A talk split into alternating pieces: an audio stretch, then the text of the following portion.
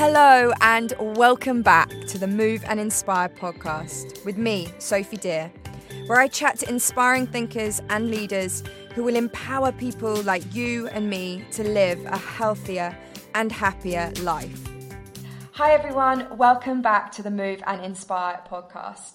I'm really, really excited to have Emma Cannon um, as my interviewee today. I've been wanting to interview Emma for a really, really long time. She's super special to me, she's become a mentor to me. Um, and I came across Emma, I want to say a couple of years ago, when I lost my period. Which I will go into um, during our conversation. But firstly, hi, Emma. Hi, how are you doing? I'm good. So I'm recording from Bali. Emma is in cold, cold England. Yeah, it's lovely to see you. And uh, yeah, it's great to with see you. you. And I'm so glad that we've been able to keep up the connection since you've been gone. The wonder. Yeah, it's been amazing actually. But I would love you just to start to, to explain a little bit about you and what you do, and also how um, kind of what we just touched on, how your work has changed so much due to the current climate and COVID, etc. Yeah. Okay, so I really started out in, I guess, wellness, spirituality when really there wasn't, well, there was no name for wellness for sure. So it was about 1993, I guess. And um, I took a trip to San Francisco. I'd worked in an oil company and I and I took a trip to San Francisco and it was so different um, there to what was happening in England. And I was my mind was really open to meditation and um, and diet and and all of that kind of that whole world. None of which was sort of happening in in England at the time. Maybe it was even earlier. I think it was even earlier. I think it was 1991. It was the time of the Gulf War so I arrived in San Francisco and everyone was sort of hanging out on street corners playing Lennon songs, singing it's just saying it's just like Vietnam all over again.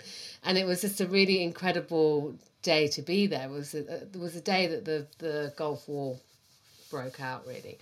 Um, and there was a, a, bit like now, actually, there was a lot of change.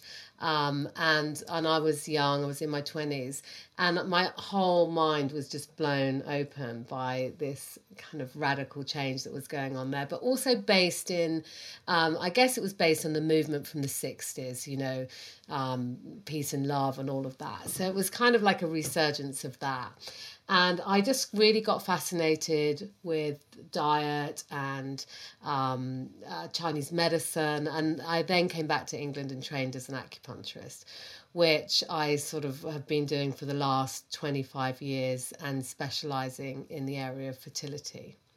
Um, so that's kind of how I got into it. And I read a book called The Web That Has No Weaver, actually. And in this book, um, he talks about the book of Western medicine um, is constantly being written. Um, the book of Chinese medicine is sort of static. It was written many, many years ago, and although a lot of the ideas are, you know, universal truth or natural truths, it's it's a static thing. It's not really evolving. Whereas Western medicine evolves all the time, and by the very nature of science, what we say doesn't exist today you know somebody will prove you wrong tomorrow. So it's a constantly evolving um, entity which has completely fascinated me. And i am very scientific in a way but I'm, what i'm really interested in is where science meets spirituality and where science meets food and the brain. And, and that that's the kind of sci- the science that i'm into. So um, so I spent my career kind of building bridges with Western medicine, really um, and wrote some books and really was just working more in the mainly I was I'm known for fertility. Um, but then what happened in lockdown was I well let's go to the October let's go to October 2019 I just knew that something was really changing, rad- going to change radically. I just felt it. I've been working with energy for 25 years so i get a sense. And when you work with people all the time you know that things aren't happening to people individually. You get a sense that things are happening collectively. So i've i've for many years i've felt that, that we're we're one and we're connected. And because of Chinese medicine you know you're very much seen as part of nature or nature you are nature really. It's not even that you're part of nature you are nature um, so I so these ideas are not not familiar to me. That's really what I've I've practiced all these years. So in October 2019 I just really I even had a conversation with the universe. I just sort of said I know that I know that you're telling me that I need to shift out of what I'm doing, um, and I, I've got to find a way to do it. You know, please, please be gentle with me, because usually when things happen in my life, they're like really like big, like forcing me to change. It's like you think you can stay where you are, forget it. We're going to push you further. So I knew that, that I had to change, but didn't really know how to do it because I had a very successful practice and people were coming and so every week the diary was full unless and every time i opened a diary thank you universe you know it would fill and um and it's really hard to get out of that because i loved it as well so it's not like i wasn't loving it but i just knew there was more and i was increasingly feeling like women were turning to ivf really too quickly or they were impatient not infertile or they were rushing to me an hour after work and coming to me and just lying there for half an hour and just having acupuncture. And i was thinking am i really am i really serving them or am i becoming part of the problem? So i had this deep sense. And then of course hey presto the universe delivered. And it, it really wasn't gentle at all. Um, and i knew pretty quickly and i think i knew because i'd had that experience in october I knew straight away that I was going to shut my clinic in Chelsea. Um, and um, I just thought this is going to run and run. This is not something that's going to go the, go away. I've had this yearning to do something else. In a way, it, I knew that that's I had to do it.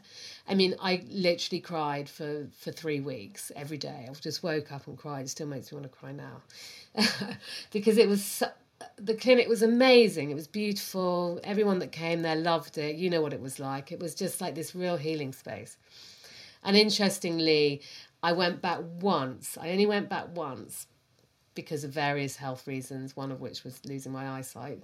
Um, but anyway, I went back once and I walked into there and I was like, it's done. It's gone. The energy was gone. It was so interesting. The people were gone. I wasn't in there. It was just a room. And I was like, it's just a room, you know, and you can find other ways to to change energy. Do you want me to keep going? well, do you know what? I think what would be really cool is to um, for me to explain a little bit about my connection with you. Yeah. Um, just to kind of explain what happened with me. So I um, I lost my period. Um, I want to say around October 2017. I was on the pill for a really long time, maybe like 12 years. Um, I didn't want to come off the pill because I was getting married in 2018 and I thought my skin was going to break out. And my gynecologist was like, You're fine, don't worry. When you come off the pill, you'll get your period back, don't worry. So, got married 2018, went off the pill, my period didn't come back, and I wanted to start trying for babies. And the more and more I started thinking about it, there was this like um, uh, calling for me to find someone who wasn't just in the um, kind of Western medicine IVF field, because what I felt was that I was getting a solution, possibly with IVF, to being able to have a baby, but not a solution to why I don't have a period and actually looking at the underlying problem. Like, here's your quick fix for a baby, or not quick fix, but you know what I mean. Um, but no one was actually talking about me getting my period back. So I felt really uncomfortable actually about this whole kind of um, what was being presented to me. And then two things really drew me to you. One was I listened to a podcast, um, Madeleine Shaw's podcast that you were on, and uh, and started looking you up and was like, okay, I want to go and see Emma Cannon. And then, really weirdly, around exactly the same time, a doctor that we both know um, reached out to me and said, I think you should go and see Emma. And I think that day I had emailed your secretary to be like, I want to come and see you. And I really felt like I needed support um, mentally and emotionally around this whole thing. And then I came and saw you, and um, you told me uh, so much more than anyone had ever told me in terms of what could be the problem with me um, not having a period. And it was all to do with my insomnia and anxiety that I'd had over the years. Um, and I felt incredibly settled in your presence, and I was very scared of coming actually because it was something very new to me. I hadn't really done acupuncture before. And um, so, so, we did our session of acupuncture, and the next morning I got my period. And I remember just being like, wow, what is this? This is crazy. Yeah. And then I effectively came and saw you every week for about a year. And the cool thing about our relationship is like, for me, it was like not just about getting the acupuncture and physically my period kind of starting to come back, and it did take a while um, to get it more regular. Um, for me, it was like you became this mentor and this friend, and we'd have these incredible discussions about life.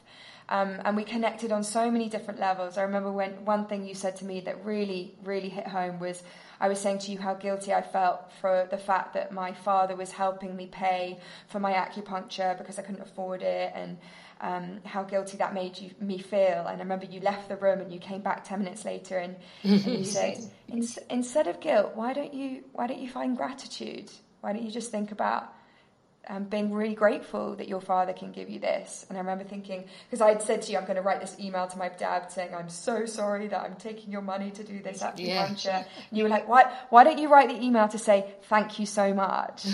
and it was just such, such an obvious thing, but it was just like this moment that really stuck with me. But anyway, what's been beautiful about again our relationship is that I decided to move to Bali, but we really realized that we could carry on, and it wouldn't be the acupuncture, but it would be more about compassionate inquiry, which I would love you to talk a yeah. little bit about. Well, so that so that's um thank you for reminding me of all that loveliness because um you know I, I you know the work is amazing and but you know obviously sometimes you do really connect really deeply with people and you go on a bit of a journey with them and i always say every day my my questions lead me um, to to patients or clients because you know the questions that I philosophically ask myself will manifest themselves in someone in my waiting room or or at the end of a Zoom now. Um, so so luckily, fortuitously, I had done a training with um, Gabor Mate, and I had um, I read his book When the Body Says No, um, and and as I was when I was reading it, he doesn't really talk about fertility. He's not fertility expert at all. He's more addiction, and he looks at autoimmune. But when I was reading his book, I was like, this is exactly as I've been witnessing in my fertility patients. Exactly. And this is a kind of Western medicine doctor talking about a, a, way to access this or a way to deal with it because I was increasingly getting frustrated because I was like, the acupuncture is great, but it's it's really not the it's really not just the acupuncture. It's the me coming into the room and saying those things like little arrows at the point where the needles are in you and i'm by and i'm changing the way your neural pathways are working because or you know we're doing that together that's something that's going on between the two of us so you give me the information and i kind of reboot it and and then I, I, I really came to realize that I didn't need acupuncture to change energy because that's what I'm doing with the acupuncture. That it was you know, and I'm not putting acupuncture down at all, but I think we're moving into a different time as well. You know, it's it's very much of the body you know it has a disadvantage in a pandemic that you have to actually get up close to someone you know and there are other ways to change energy. And i and i'd witnessed in myself over the years that sometimes it was the things that i was saying and it was the alchemy that was happening between me and the client that was making the change. So, so I did the training with Gabor Mate, thank, thankfully, because it gave me an, another skill. Um, and what I've done with his his method is I've really combined it with all the, the way that I already worked. Um, but I've combined his method uh, with my method basically.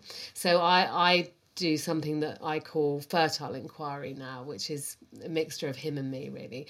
But but what was so revolutionary about him was actually just finding this book and going, yes, that's what I've been witnessing for twenty five years, and I and, and having a framework to put it in. And that is that, you know, sometimes our bodies are saying no, and sometimes our immune systems are saying no to things because we don't feel safe. And really, the work that I do now and I've done for many years is cultivating that sense of safety. And that's most of the reason why things started working again in you because you felt safe you know you felt safe with me but you were able to cultivate that sense of safety within yourself because you weren't always acting out of your triggers all the time and because my dear you have the most willing soul that really wants to evolve. And uh, you are such a pleasure to work with because you know you take you take it on and you integrate it. And and I think that's what sometimes doesn't happen and that's what was happening with the acupuncture. Sometimes people would just come there and lie and they're almost handing their health over to someone else like we do in western medicine. Um, and and I again I'm a big fan of science but I'm not I'm not necessarily a big fan of the way that the structures are set up to deliver it and the limitations within that but you know, Western medicine has told us that we don't have to invest in our health at all. We can live exactly as we want to live. And it's okay because someone's going to be there to pick up the pieces when it all goes wrong. Well, I think we're, I think we're now discovering that this is a, a you know, a not a truth. So basically, patients would come there and they would lie and they would almost just be passive. And and it's not a passive thing you know when you engage in healing it's a two-way thing between the practitioner and the patient and there has to be a willingness. So it's very unlike western medicine where you do just you are passive. You basically hand your health over to someone. And and this is one of the cracks that's kind of being revealed at the moment i think is that we were told that um, you could live exactly as you want to live. You don't have to take any responsibility for your health at all. You can smoke you can drink you can you can be overweight you can be anorexic you know what i mean? You can be you can live exactly as you want to live and and that you don't have to take any responsibility. If things go wrong we'll just take care of you. And uh, that isn't true that isn't true and we're seeing the cracks in that system now. Um, and uh, and so I, I think what what the best relationship, the best health relationship is where the the the client or the patient takes responsibility and you're there as a guide. Of course at times we need western medicine at times we need ivf at times we need cancer treatment we need all of these things I, I think it's just this um, incongruency with just handing your health over to somebody else and it's their responsibility and not taking any responsibility for it yourself. And of course, there's economic reasons for that as well. And um, it's the, the idea of a quick fix as well, right? Like, take a pill and we'll just fix you. And I feel like I get that a lot with um, clients in terms of um, people feeling really frustrated that they're not there yet. Like, and I always say, like, it's baby steps.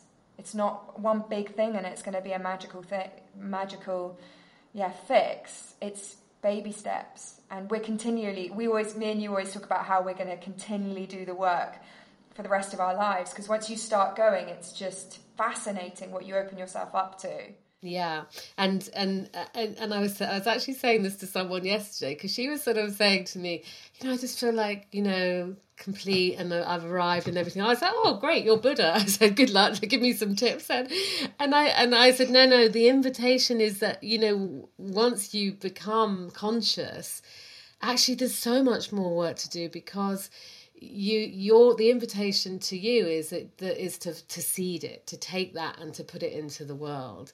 Um, and and not through you know being a, a sort of spiritual nazi but by being you know being a guide for people and you know help, help, holding their hand and realizing that we're all evolving all the time. There's not really an arrival point um, unless you are buddha i guess it's uh, for me. It's also just like I think people think it's it has to be this like spiritual woo woo stuff, and it's actually not. It's just about almost like getting better at life.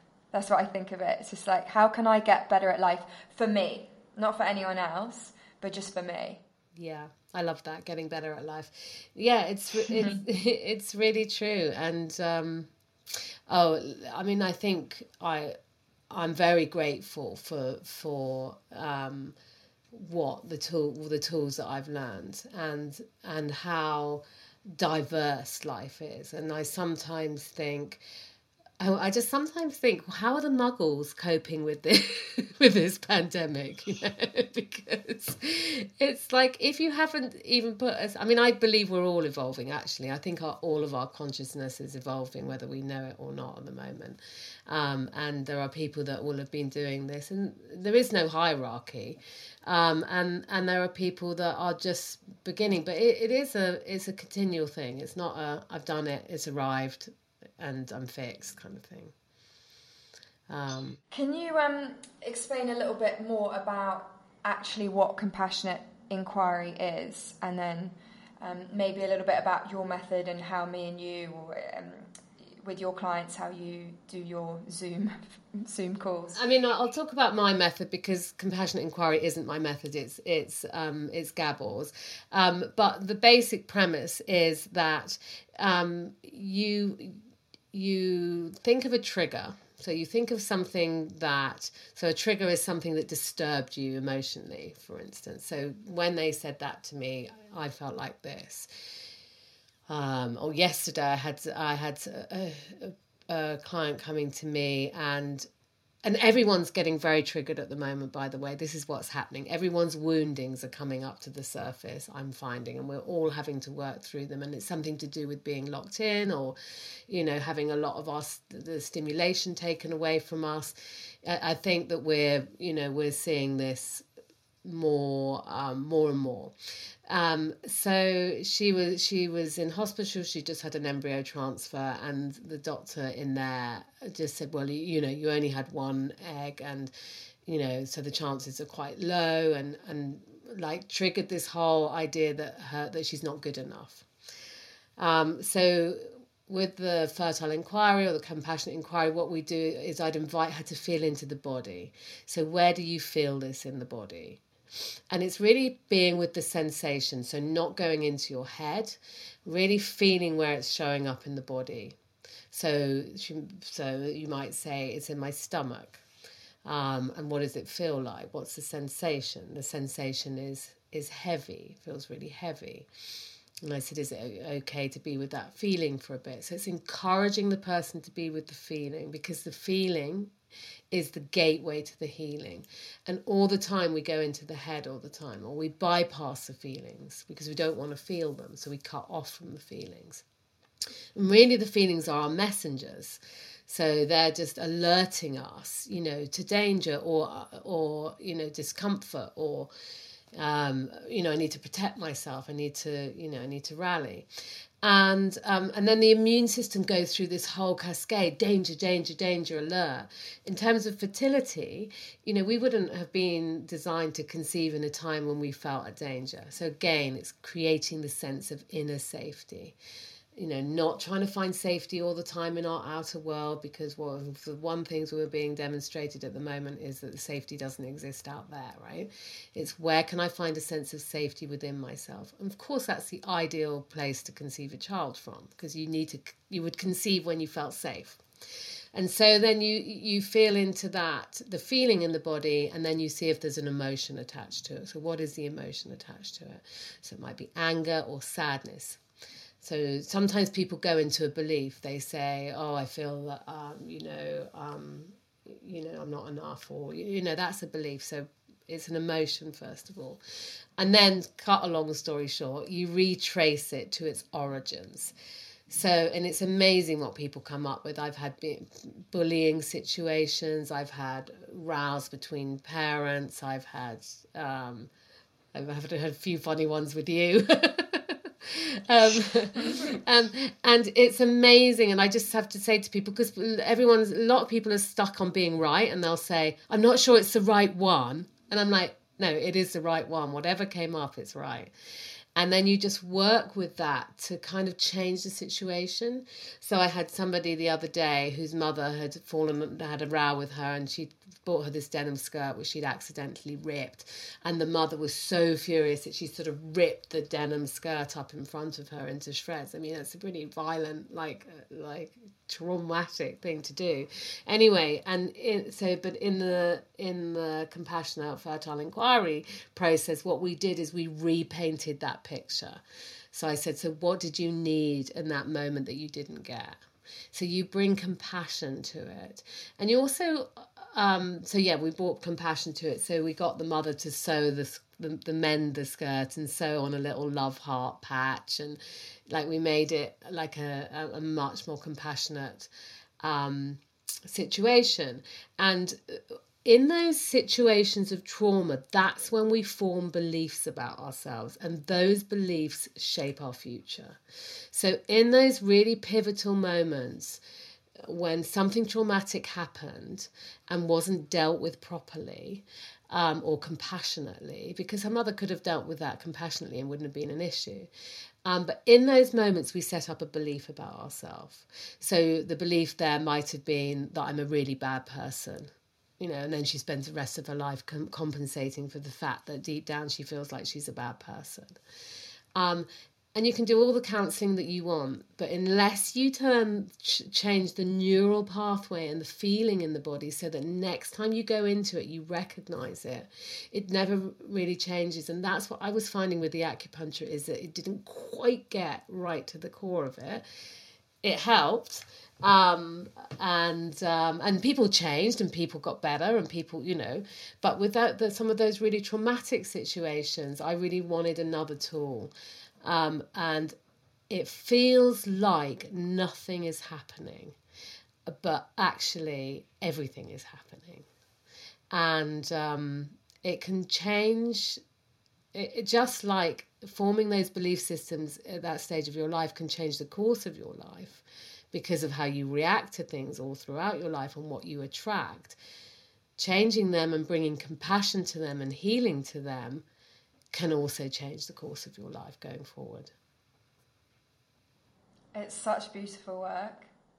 Honestly, the, the honestly, Gabor, I just think brought this gift to the world at this time when we really need compassion. You know, if if there's something we need right now, it's for people to become more pa- compassionate. So you can be in a situation like um, and you can be triggered but because you've worked on that trigger um, you don't respond in the same way.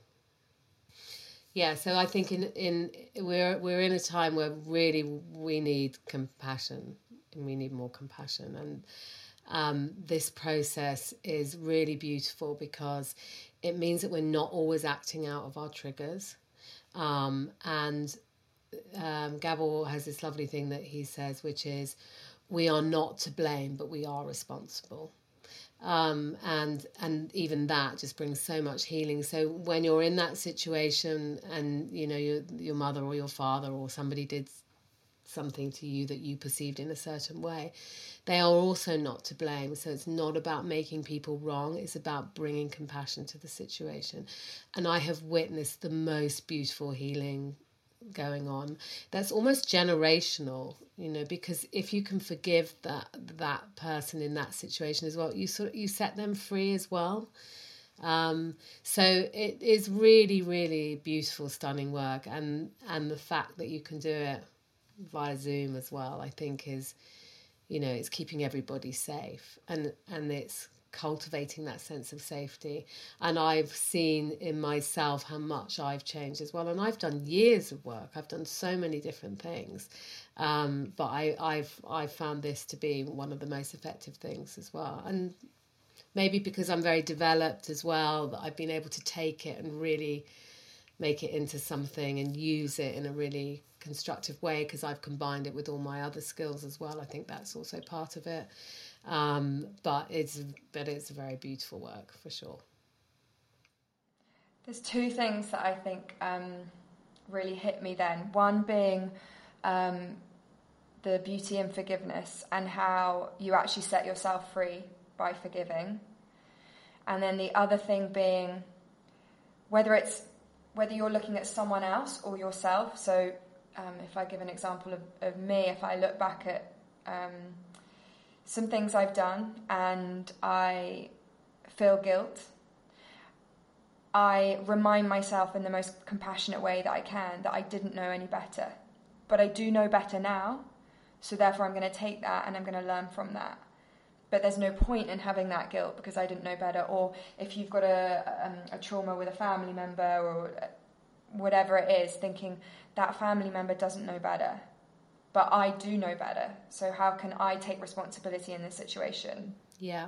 Yeah, and responsibility is a really interesting thing as well, and and and this is something that's one. There's been a lot of themes that have been coming up recently. Guilt is one of them, um, and um, uh, but also responsibility because there's personal responsibility, but there's a lot of people that, that feel that they're responsible for everyone else as well, and and that's that's part of guilt, isn't it? I I feel responsible for this other person's sadness or um, and and it's about and I know you've done a lot of work on boundaries, so well done because you do it for all of us when you do it. um, but um, but also this idea of responsibility: what is my responsibility and what is not my responsibility? And one of the sort of the leadership or laws rules of healing that I've learned is that actually when you are take over responsibility for somebody else, you're actually denying them the opportunity um, to grow themselves because you're you know you're sort of stepping in and trying to to dictate how it should be or take care of them or or you're feeding into their pattern. So it's about knowing what your responsibility is and what is their responsibility. I think that's really important. I love that. I feel like I've done, I'm, or I'm still doing a lot of work around um, codependency, and that's basically the codependency where you we we want to save people and we want to fix people as codependents. And Mark Groves says this. Uh, he said he basically says, "Don't deprive people of their rock bottom." Because when people hit their rock bottom, that is when they decide to step up and grow. And people have to step up from, for themselves. You can't step up for them. You can support, but in that non codependent, in a loving way, in a non codependent way. So yeah, I think it's possible to love and to support without without rescuing and without being responsible for for the other person. Um, and and that's really you know that's really big work and also with the situation that you described when when you felt guilty um, towards your dad paying and I uh, we, you know I said well, how about replacing it with gratitude again you you sort of were denying your dad the opportunity to feel good about what he did um, by by laying your guilt onto him, kind of thing. Um, so when you think of it like that, it really turns it around on its head because it actually achieves the opposite to what you're hoping to achieve. Um, so yeah, uh, the, it's very nuanced. All of this stuff. Yeah, it reminds me of something as well that I did a lot of work on in therapy um, in terms of like language and accepting comp- compliments. So, one of the things my therapist said was every time you say, if someone gives you a compliment and you're like, oh, no, no, no, I just got lucky, or like, my mom would probably be like, oh, I'm privileged, or, you know, I've had a really um, lucky upbringing, or whatever it would be, you are denying that person of being able to give you that compliment. They wanted to give you something, and you're basically throwing it back in their face by saying, "Oh no, no, you know, I, am unworthy of your compliment." So now I'm really careful to say when people say to me, "Oh, you've been, you know, amazing moving to Bali. You've been so brave," or whatever. I'm like, "Thank you so much." And also, it helps. It helps me remember that yeah, I have been brave. But the more I say, the more if I if I was to say, "Oh, I've just been lucky," then I'm creating those neural pathways, which tells me I'm undeserving. So it's, yeah, it's so interesting we've talked. I think we talked about this with my daughter Violet because um, if you say to my daughter Violet, I must have done a good job on her on receiving because you say to Violet, "You look lovely in that." She sort of grows, and you can see her just going, "Thank you so much," and you can see her just absorbing the compliment into, and it's so it's so beautiful to watch. And I was just like, I was nothing like that when I was her age, and it's it's not arrogance. It's there's a I think that one of the things that modern women struggle with and, and possibly men too, but I've always worked with women, is um, is the inability to receive. You know, sometimes there's help on offer, um, there's support on offer, um, but, but we're so stuck in our independence, or we don't know how to receive help, or we don't know how to receive receive a compliment even.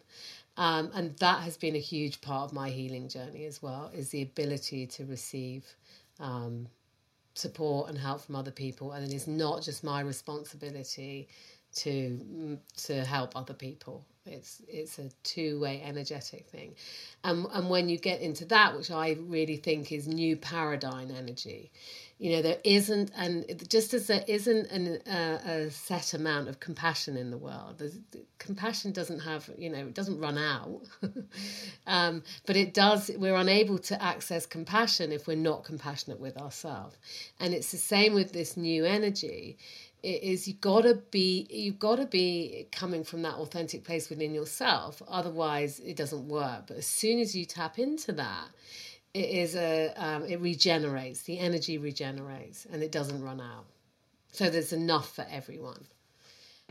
Yeah it's such a nice uh, way of looking at it. We've touched on um, responsibility but something um, uh, a while ago you gave me this phrase and i go back to it time and time again and i really encourage everyone to remember this phrase. Because for me um, I, I'm really forgetful, but if I have like a framework, then I remember to, to do it. So it's curiosity, compassion, and responsibility. Can you kind of talk us through that?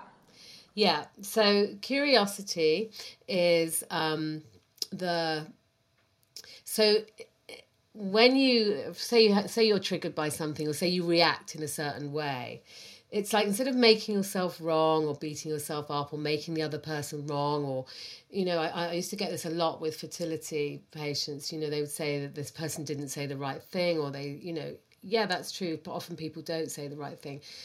But it, it you know it triggered a response in that person. So instead of getting angry or reacting it's like you get curious and that's that's the first step with the compassionate inquiry process that we described is like you get curious. It's like, God, that's really interesting. I really reacted to that. That really got my back. I wonder why that is, you know? And so just, and then the feeling into the body again, I'm, I'm not going to repeat the process, but so it's that curiosity and fascination. And, and you know, I, ha- I had to have, um, 15 sessions of radiotherapy to my pituitary. So i had to get this this in just after lockdown. So i had to have a, a, a, mask fitted to my face like a plastic mask and i had to be pinned to the bed and i had to go into a radiotherapy machine and i had to go every day for 15 days to the hospital and have this done. And the what I did is I I just thought I'm just going to get really curious about it and or fascinated, you know. So it's like actually it's amazing that they can do that, you know, because I'm so full of fear. I'm like I have major hospital phobia, and in and and a, a lack of sense of safety and trust in you know that system um, and I, am very grateful for the treatment that I've had but I, there is definitely it's a trigger for me and you know that comes from deep in childhood um, and um, anyway so i decided that i was going to be curious and fascinated by it and compassionate and so i turned the whole thing into this um, I'm not going in for radiotherapy. It's a high priestess mission, and they're downloading new codes for human- humanity onto my brain. So when I went in there, I was really compassionate. So the second one, curiosity of what they were doing, but also compassion for them. So, and for myself. And because I was giving myself loads of compassion, it was easy for me to be compassionate to them in that situation. And I, and so I would go in, and instead of being in fear, I would I was on this high priestess mission. And after every time they zap my pituitary, I would give them the download that I got. So I'd say to them, and this is the compassion bit you know you're more amazing than you would ever imagine. You know you are infinite. Um, and um, and then the responsibility bit. So the responsibility is it's it, it's knowing again what we said what what is my responsibility and what isn't my responsibility and sometimes our sense of over responsibility towards other people is a compensatory reaction to something in our childhood or or something a belief that we have about ourselves that unless we behave in a certain way we're not going to be likable. You know unless we're you know unless we show up on time and do you know x y and z then we're not you know. So what we do is is it, with responsibility is we make our we compensate for this lack that we feel about ourselves by making everything our responsibility. Um, and um, and it's no, but you are responsible for yourself. Um, but you aren't responsible for everyone else. And my lovely friend Janet puts it a really, a really good way. And I said, well, you know, we'd say, well, what happens if that person reacts in that way, and what happens if that person says that? And she's like, what they think and how they react is none of your business. And it, it's kind of true, you know. It's... Yeah, I.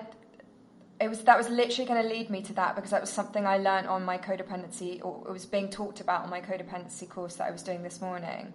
Like trying not to take on other people's reactions of you. If you can stand in like the power of your truth, that you've been authentic, you've done what you think is right, how someone else else reacts if it's a bad let's say it's a bad reaction. It's not your responsibility and you don't need to take that on. You get to choose whether you take that on or not. And you can have these like that the codependency and um, boundaries are so intertwined. It's like trying not to be so enmeshed in in other people that their reactions to you cause you pain. It's like actually having that boundary where their shit can bounce off and you don't have to accept it you don't have to like put it in your pocket, you know? But what life will do is life will keep giving you those situations that are tapping into your wound. So unless you are doing the work, you will react. Um, and so it's not really as you know, it, it, it, yeah, we can put up boundaries and things like that, but but sometimes we have to go into the wound, which is that other work as well, because um, I'm not saying it's one or the other. It's it's just it's just a kind of development of that. It's just it's hard to not react if it keeps on pressing in a wound.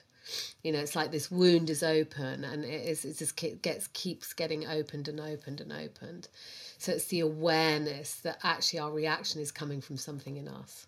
Yes, so so um, so we have wounds, and and if they're open, and if we haven't dealt with them, then life will keep giving showing us and will keep triggering us until we work on that wound really. Or we just keep having the same reactions to things over and over and over and over again which is really dull.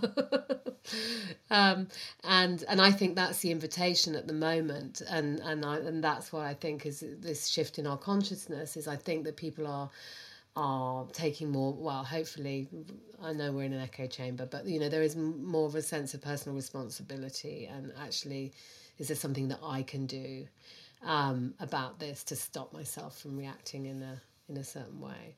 And it's difficult because we want to blame and we want to make it someone else you know and and for for for many reasons we want to do that. For the reasons the way that that society is being constructed the way that you know we were brought up not that it not making it wrong but it was just with what we had the information that they had at that time the information that I had at the time when I parented my my children you know we all have wounds and um, and they will life will keep showing you those wounds. They will keep giving you opportunities to heal them.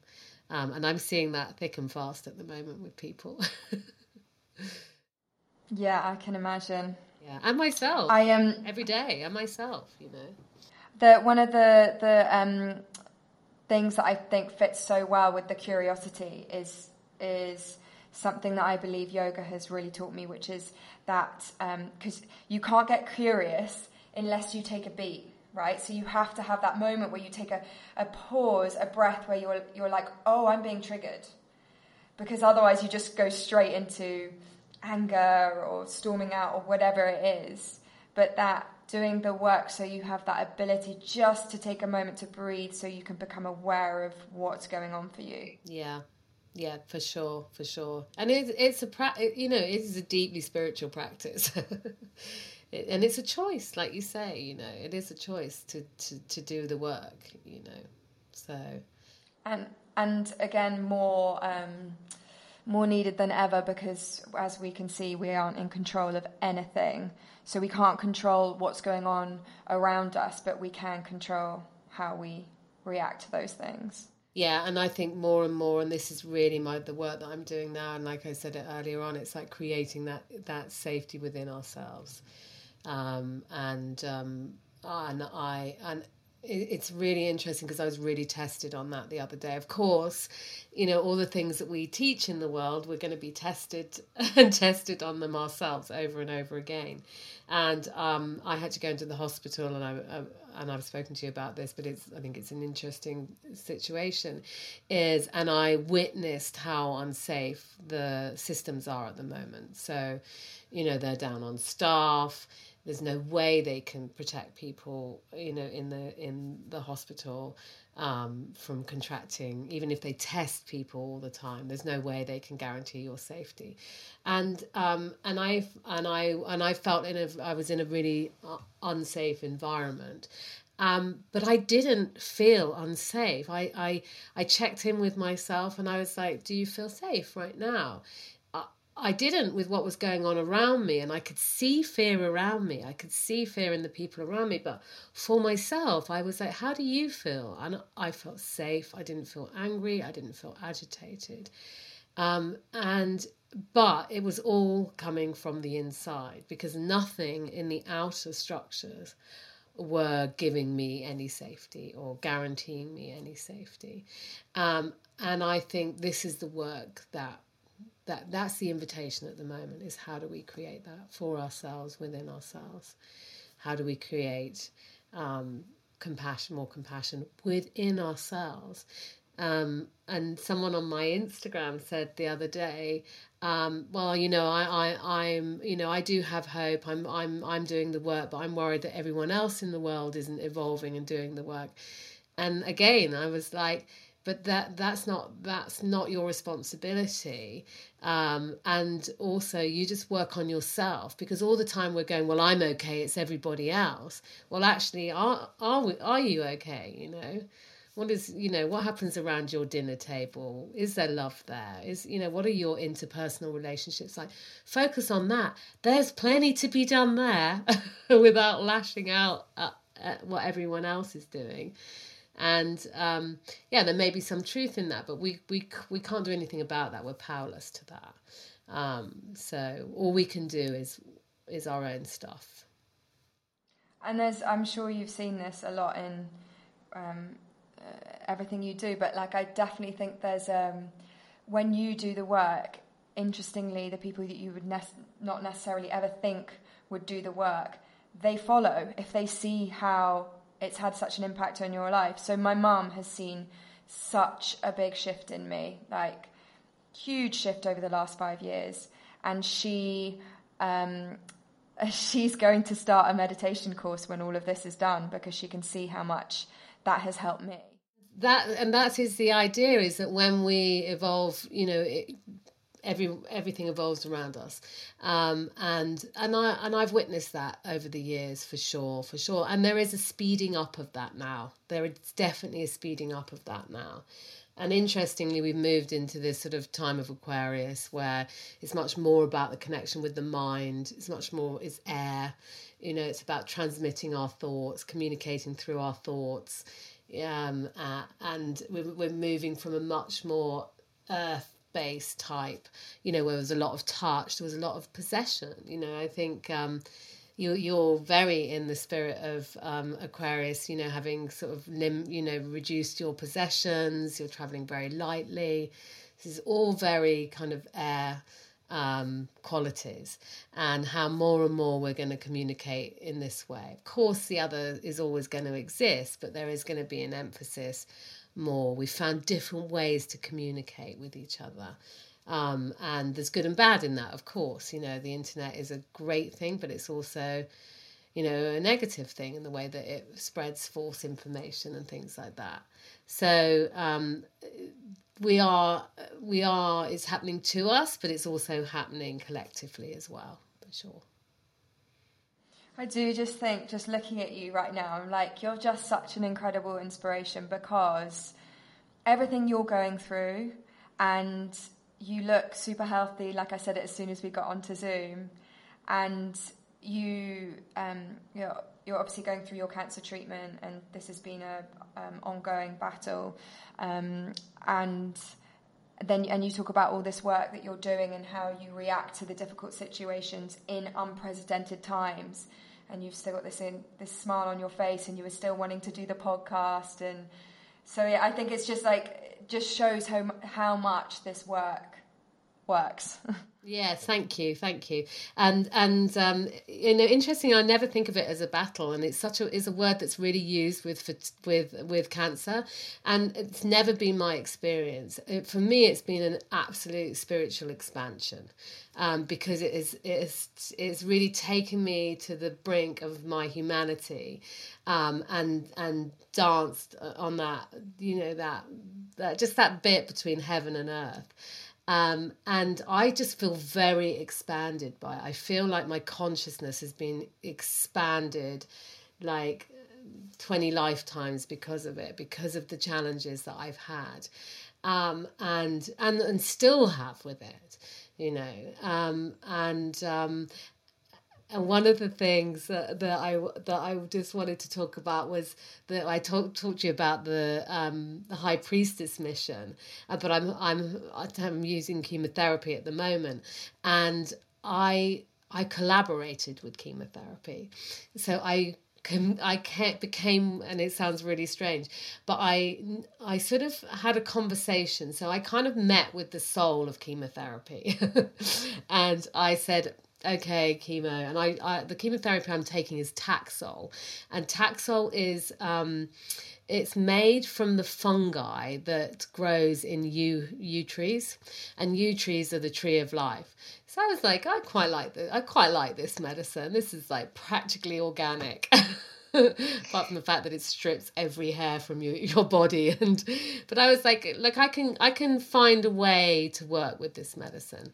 So i i in my in my meditation i connected with the spirit of the Taxol. I really came up with a, a, a collaboration in the spirit of, of aquarius and uh, which is all about collaboration. And i said listen Taxol. You're really hot. You're really good at what you do. I have enormous respect for you.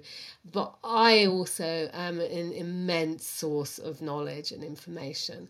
So, why and, and deep wisdom uh, that I have collected over all of these years of working with people. So, why don't we collaborate with each other on this? And show the world that that actually you work better with me and I work better with you. Why don't we try and show the world that?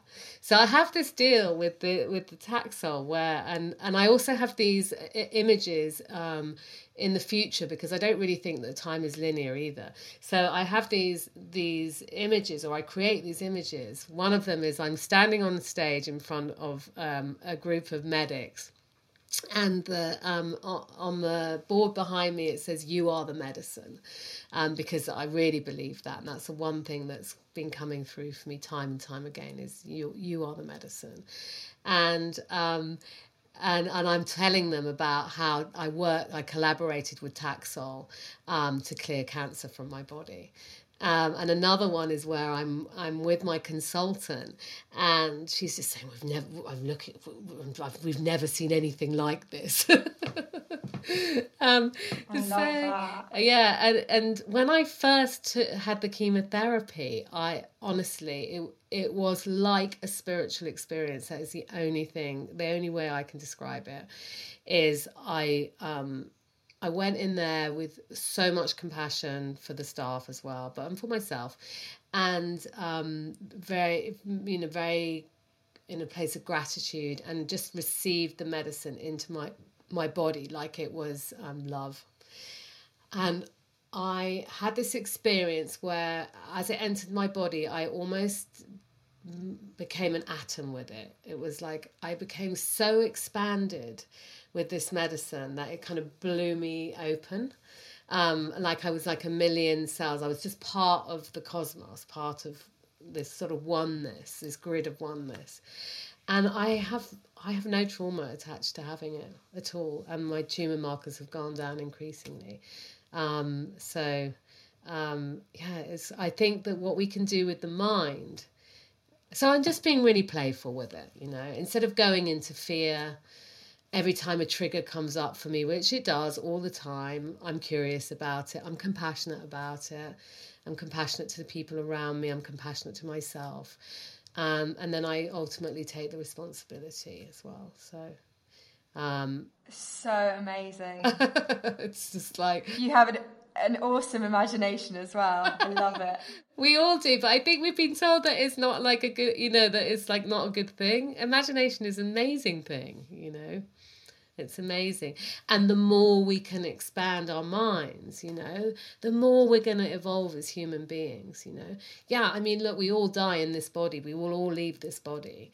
Um, um, but I do think our consciousness goes on, and I will become part of a, you know, a bigger consciousness, and maybe you know you become part of a consciousness that's still impacting what's going on on Earth, or maybe it's a totally different, separate experience. I don't know. Who knows about that? Um, but I don't I don't fear that. Um, but I but I do want to expand my mind and my experience here on earth and get better at life. um, um, you know, while I'm here, I don't want to waste it. I don't want to waste it for you know, feeling full of fear and full of sorry for myself and handing the responsibility over to someone else. I'd rather collaborate. You know. So me and the Taxol are, that. yeah. I love your collaborations. it's really funny the the Taxol one. It's just like, yeah. so tell us a little bit about 2021. What you think is coming for you? What projects you have? Um, yeah, anything else you want to share? Um, what is coming? I mean, look, I don't think that I don't believe in this getting back to normal, right? I mean, if if we get back to normal, this whole thing opportunity has been wasted. I think that this, I'm not saying that COVID is a good thing, but I think what it's doing is it's revealing the inequalities that exist, that existed long before COVID, you know. Um, and um, and I think that it's part of a bigger shift in what's happening with us. So I think 2021 I think 2020 was a, the big reveal. You know, a lot has been revealed to us. And I think 2021, we're going to be um, shedding lots of things that aren't necessary. They might be belongings, they might be relation, they might be people, they might be jobs, they might be emotions, they might be trick traumas, you know, but I still think there's a huge shedding that's going on. Um, you know, you can see on some people are dealing with that on clearing out all their cupboards and on Instagram, and you know, it's funny how people react.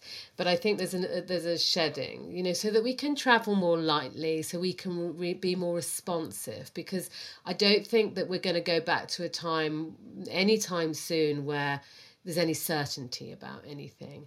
I think we're always for for for a while now. It's going to be, oh, I made this plan and then it was unmade you know. I, mean i used to remember my diary it was all diaried out. I my people in the diary for that day. I knew when i was going to my caravan in france and i knew you know my whole year would be planned out. It had a lovely rhythm to it but it was all planned out. We're not in that energy anymore. We're in a completely different energy where we have to respond to what is. So it's much more about living in the moment. So i'm going to carry on living in the moment I'm going to resist the temptation to keep saying, when this is all over, and be okay with what's okay now. Yeah. Um, because I, I and I and I um, I'm I'm still not I'm still doing it. You know, I'm still thinking, oh, I'd love to come see you when this is all over. No, it's about being okay with what's going on now. Yeah. Um, and I guess as living with cancer, um, expanding with cancer rather than battling cancer. So, with my expansion that I'm going through with cancer, is that um, I I'm I, I had to do that anyway. It's just now that everyone else is kind of do having to learn that as well. Um, so I think that's a big theme for 2021 is is continuing to be okay with what is, responding to what is, um, being flexible with your plans and being a bit lighter so you can move more easily. So that's definitely the things that I'm going to be working with. And I think that's a kind of collective feeling as well. I've got a really exciting project, which is my Medicine Woman well, it was a men a membership, and now it's a mentorship because it was more than a membership because I was doing some mentoring within it. And I'm creating a pack of consciousness cards with an artist um, who's in lockdown in Canada. So that's a really interesting process as well. And um, we're working through the five elements, the Chinese medicine elements. So the water, wood, fire, earth, metal. And um, for each element, there are going to be 10 medicines, and they're going to be the light attributes and the shadow attributes. And on my mentorship, I teach um, I teach the group each medicine. Um, and I invite them to feel into each medicine and journey with each medicine. So it might be fear or it might be revenge. I mean, and you'd be amazed. I was like, revenge. I don't have any of that energy within me. Once you start sitting with it, it's amazing what comes up. um, so, so the the mentorship is working with women through each of these elements, and um, and at the end of it, there will be a they will it will be a pack of cards. So it will be this pack of cards. You are the medicine, um, and um, and the and the the training in the cards is called my medicine women mentorship. So I'm really excited about that, and that starts in February. Yeah, February. I've got to get my skates on on it, but it will happen. It will just unfold, um, and and then I'm going to just carry on doing my Skype um, consultations with people, my you know Zoom Skype consultations, fertile inquiry because that's really lovely, and I'm just really uh, doing the work that makes my heart sing. I'm really aligning to my heart. I think we all need to do that more and more in fact, my dad, who was a thought pioneer, really, he died when I was 16 in 1984. He died. And he used to tuck me up in bed every night and say, We all have a special gift and it's our duty to bring it to the world. And um, he, I mean, you know, that was way, way, way, way, way back then when people didn't really think like that. And, um, and so I just want to keep bringing my gifts to the world and really helping other people do that as well because I think that's how we're going to change and evolve um, as a species. And you know and really uh, for our consciousness to grow to its full potential. That's that's what's making my heart sing. I love it. You are the medicine. You are the medicine. Yeah exactly. Oh thank you so so much Emma for giving um, up your precious time. It's been amazing. Like, I feel like lots of stuff we've talked about, we've talked about before, but I've learned so much from this and I'm excited for us to continue our phone calls as well. Yeah, for sure. And I hope the recording and the technology worked. Well, I trust. yeah, fingers crossed. Thank you so much for listening. For more inspirational tips, please head to www.sophiedear.com and sign up for my weekly wellness letter.